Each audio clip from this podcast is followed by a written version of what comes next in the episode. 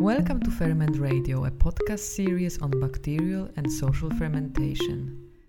Fermentation can incite social action, spark creativity, and bring surprising new tastes to our lives. My name is Aga Pokrywka, and I invite you to join us in a conversation on living interconnectivities, from macro to micro, from societal to cellular, and from global to personal.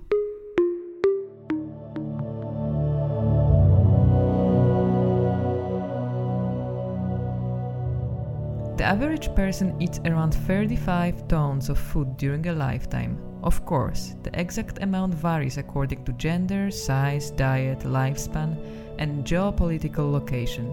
But still, it's quite an enormous amount. Can we actually tell the story of someone's life through food? I asked this question to Zan Khan, an ecological artist based in Cape Town, South Africa. She works with multidisciplinary and multi-species strategies to question the different ways we consume. Join us in this conversation to know more about Zan's story about food. I think we should start, since this is the journey that I'm on currently, in that my first foods of life, my mother will never let me forget, is that I was breastfed for three years. Which is not, uh, I know in Europe it's much more common, but here it's not so common. And so when people hear you say, ah, you were breastfed for three years, what? But um, so I, I've, I've, you know, this idea of nourishment and familial tie, I think, is embedded in who I am. Whenever I had the option as a kid, I, I loved and still do loved fruits. Fruit was like a... an opportunity in the summertime. I used to freeze all the fruits and then eat them, kind of like scrape them apart and eat them frozen. This was very different to a lot of the other kids that I grew up with. And so when in this thing about agency, like fruit is easy to pick off the counter, right? Um, but when I had money, the only thing that I wanted to buy from the shop was rice paper, which they sold, I think was half a cent per sheet or, so, or like two sheets or something. And sweets, and the sweets was so I was so involved with the sweets that all my teeth fell out. And so I've had always had this very weird relationship with teeth, like weird and wonderful. I really appreciate teeth.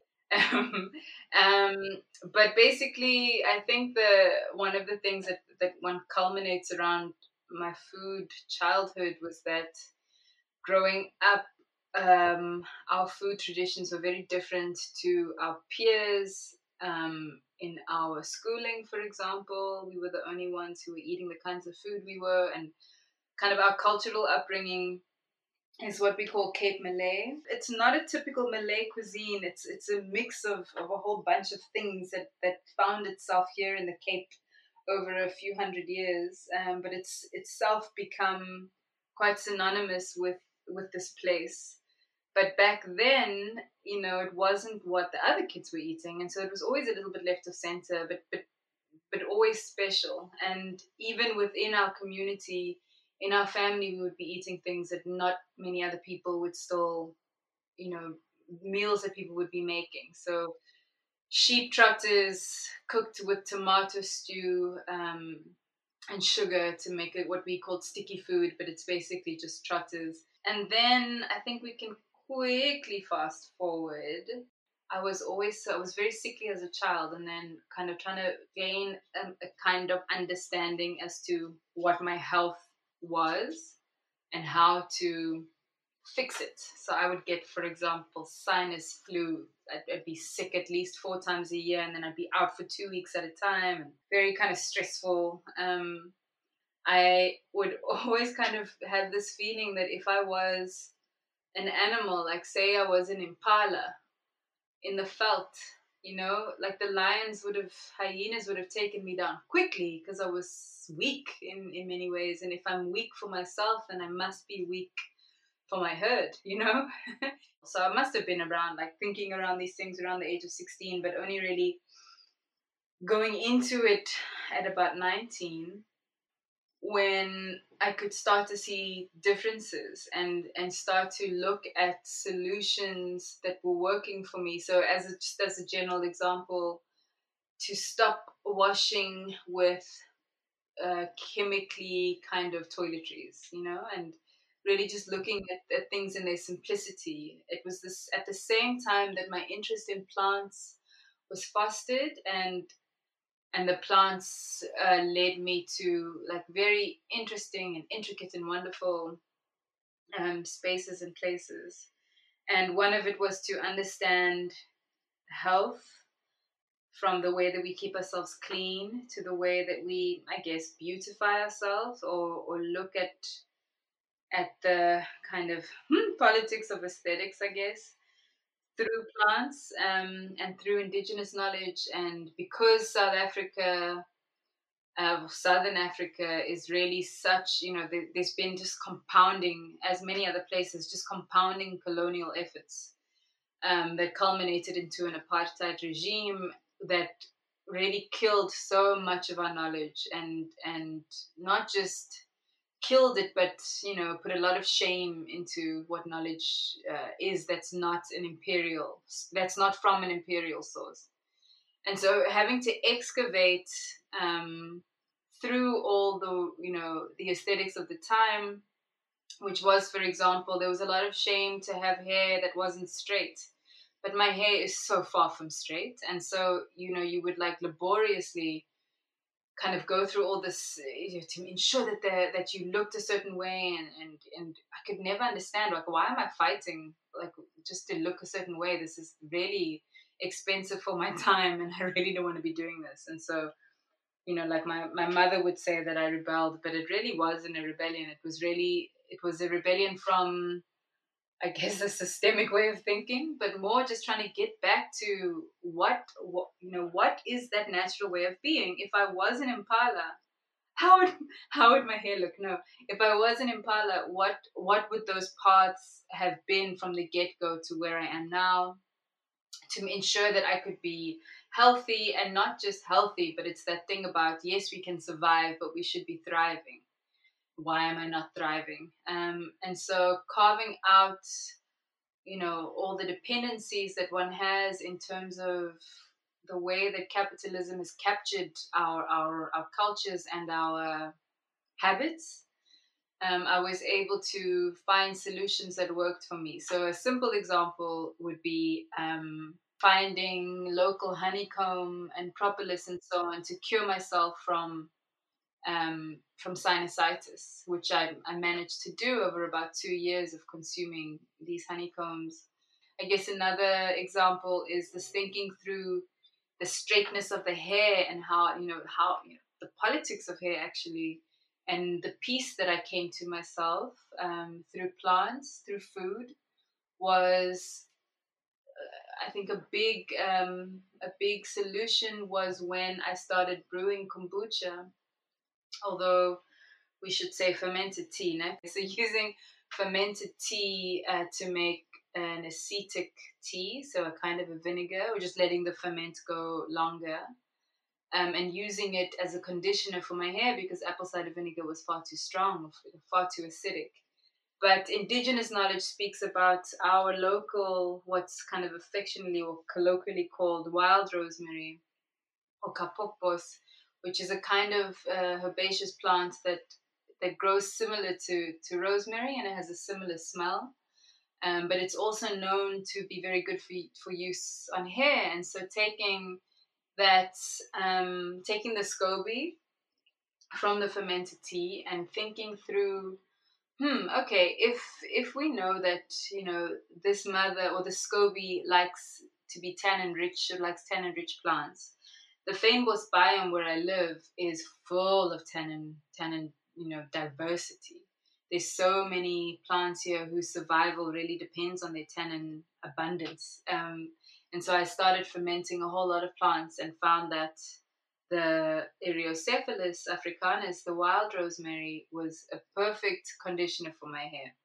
And I mean, I'm like nineteen or twenty years old at this stage, right?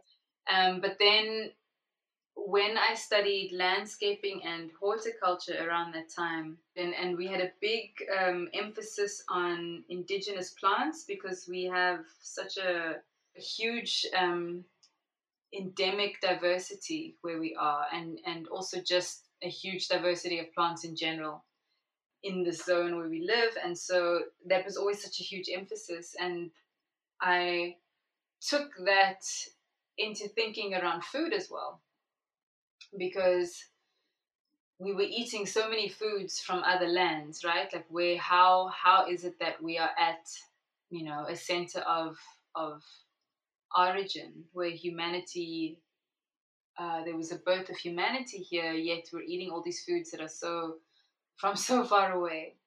Um, and so I started thinking through food from, from, um, I don't want to say an academic perspective because it, you know, it was, it was, it really was so much more entrenched into my life. But at the time I was studying and I needed a, a research project for horticulture. And because I'm such a, you know, born in the city, and there were so many generations of us that have been born in the city, we are city people, but with such an affinity for non-city things, I wanted to understand how I could find solutions for kind of food issues in the city without having to go to rural areas and just, you know, copy paste my lifestyle there and, and just create more issues further afield.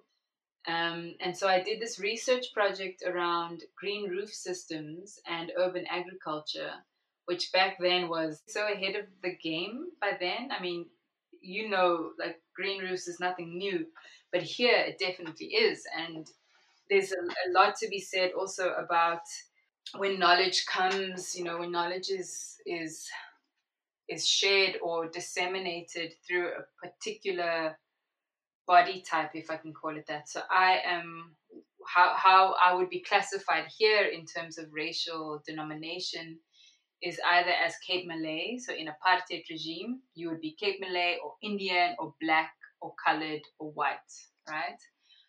And now we kind of say, like Cape Malay is it's a misnomer, but um, you could say like coloured. So I'm not quite black, not quite white kind of thing. Plus I'm a woman, plus I'm young. And this can get a lot of people very agitated. Um, and so especially when you're coming with... with with new knowledge, or when you're coming across with um, really um, not challenging, but really actually challenging the status quo. I mean, my experience of injustice in the city was very much kind of city injustice, where you have like poverty lines and people begging at the traffic intersections and people always asking for food, and the quality of food being, you know, really great or really poor.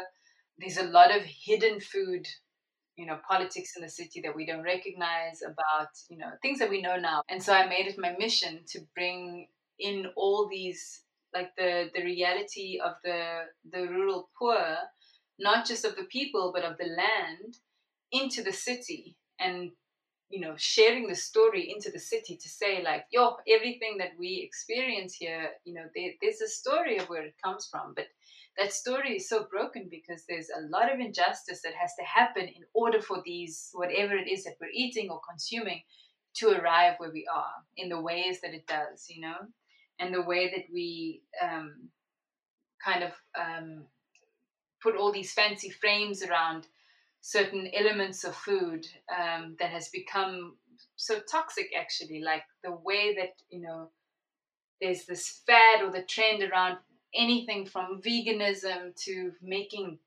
fruit juices to like what like the, the kind of diet culture and all, it, all the complexities around food. In the places that I was working on the west coast of South Africa, in the north it's basically desert, and so people are expected or trying to, you know, process or, or produce vegetables, but there's no water. And so a lot of the time people's diets, as it has been for generations, is is high in meat, and they survive very well like that, you know. Um, and so thinking through, you know, farming vegetables, the because of that severing and that kind of colonial and apartheid um, regime, the and forced removals, a lot of people didn't grow up on the farm or learning how to farm from their go- from their grandmother, um, like people would have done towards the east of the country, where there was still, you know, people were, were in homelands. In the west of the country, it was not so.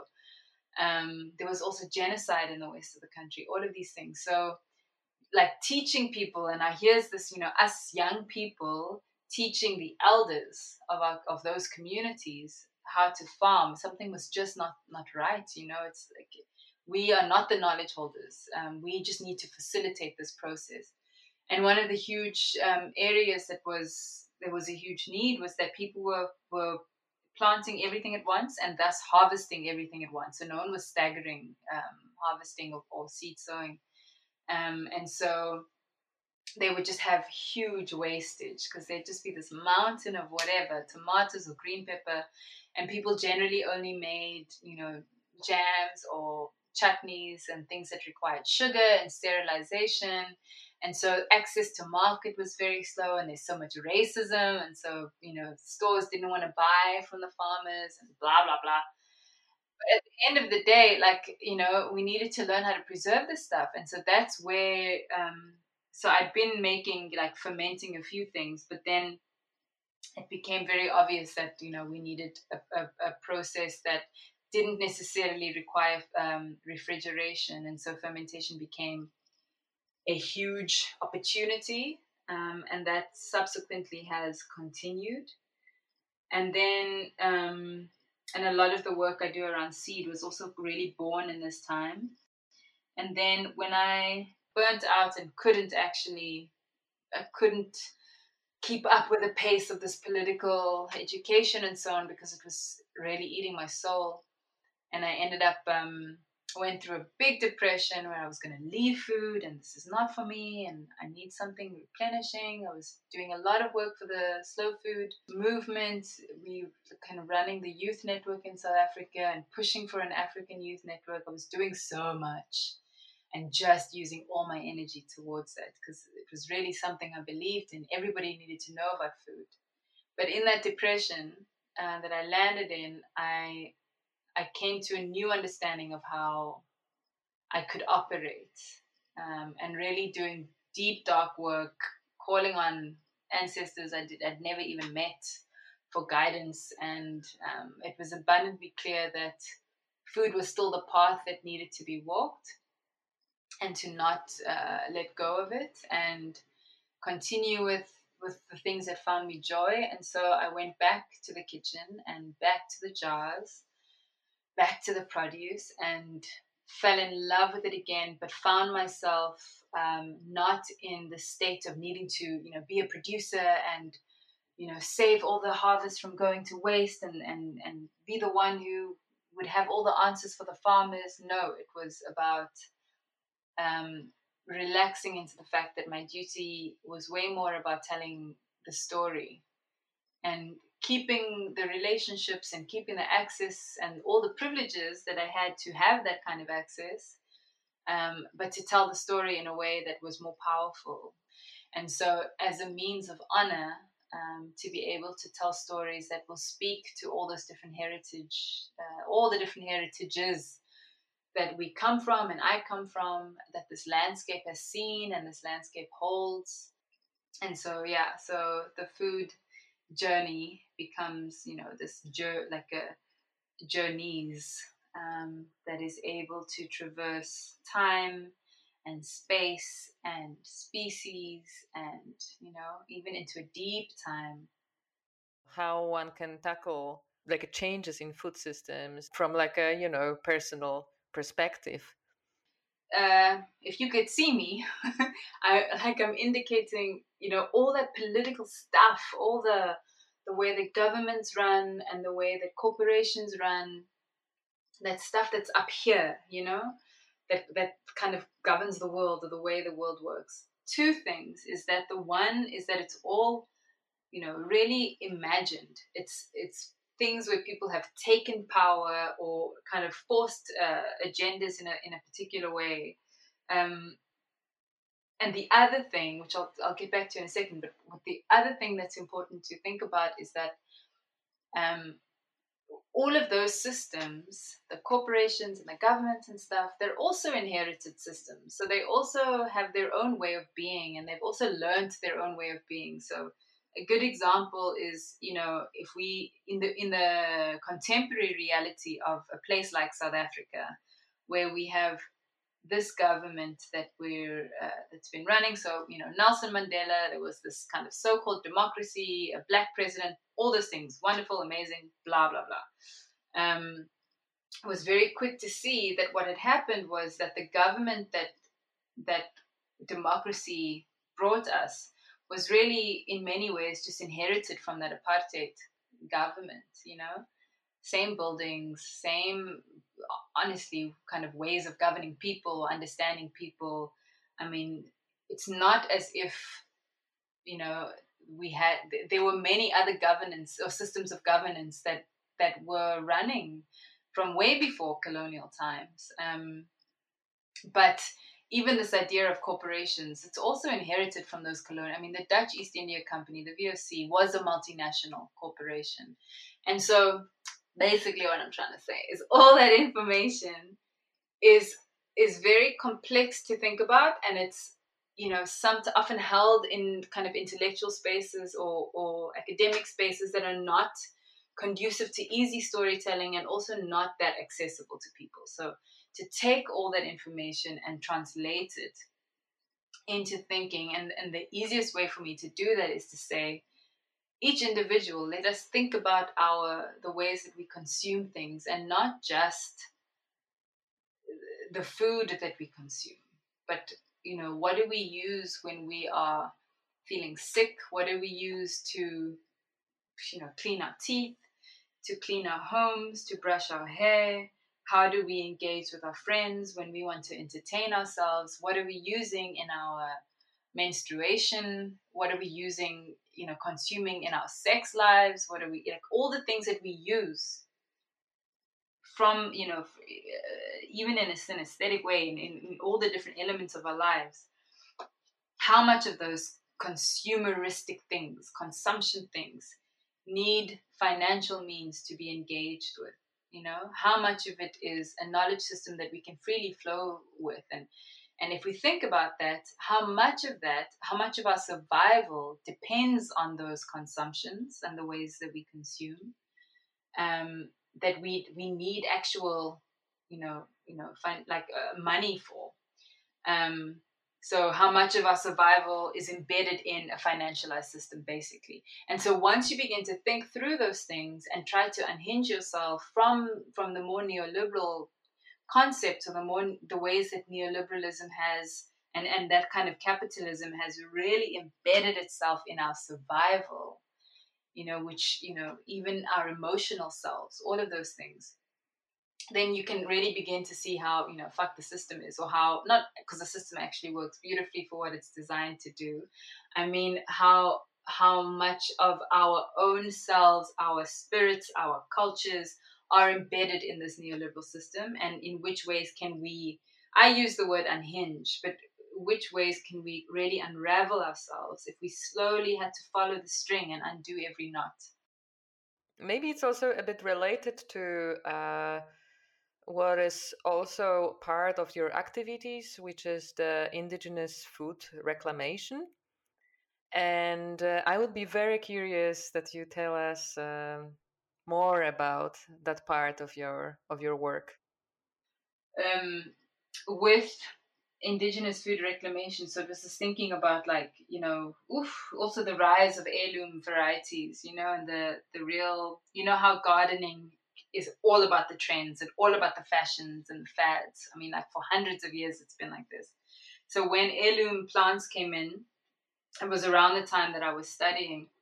Um, and we started understanding that what you get black tomatoes and you know you know you know purple carrots and all these things, but then where is the indigenous food? And then beginning to excavate and and like it really felt like an archaeological dig, like into into the minds of our communities, you know, in within my family and beyond, and in the spaces that I was occupying at that time.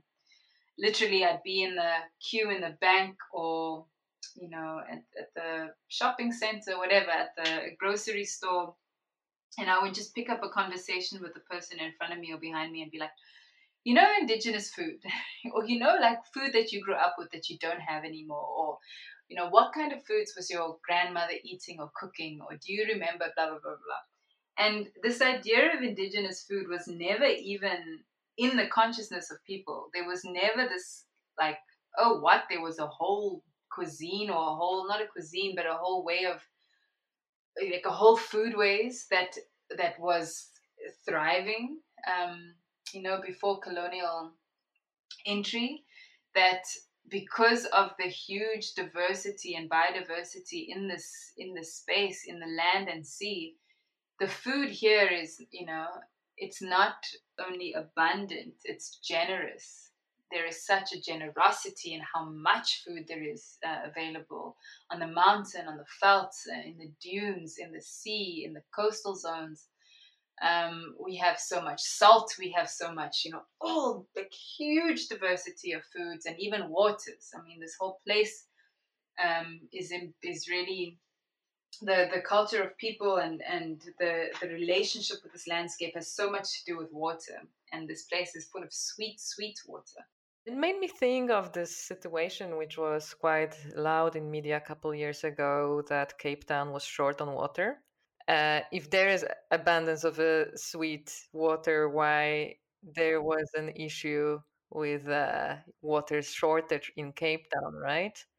The idea of damming in South Africa is really taking water from, you know, everywhere in the world is like this, but taking water and collecting it from, um, so that it, it you neglect to let it flow in spaces that need it, where there are often settlements of people, because you need to feed a city, you know?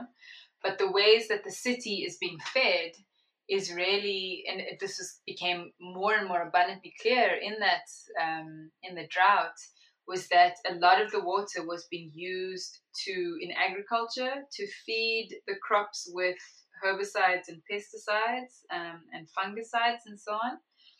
Um, and, you know, huge kind of animal lots and these kinds of things. It wasn't, like the the household use was not where where the issue was, but of course the politics then uh, talks to the fact that every citizen needs to you know you know make make what do you say like take part in in finding a solution, um, because a lot of that agricultural system is not really feeding the nation. A lot of it is going to export.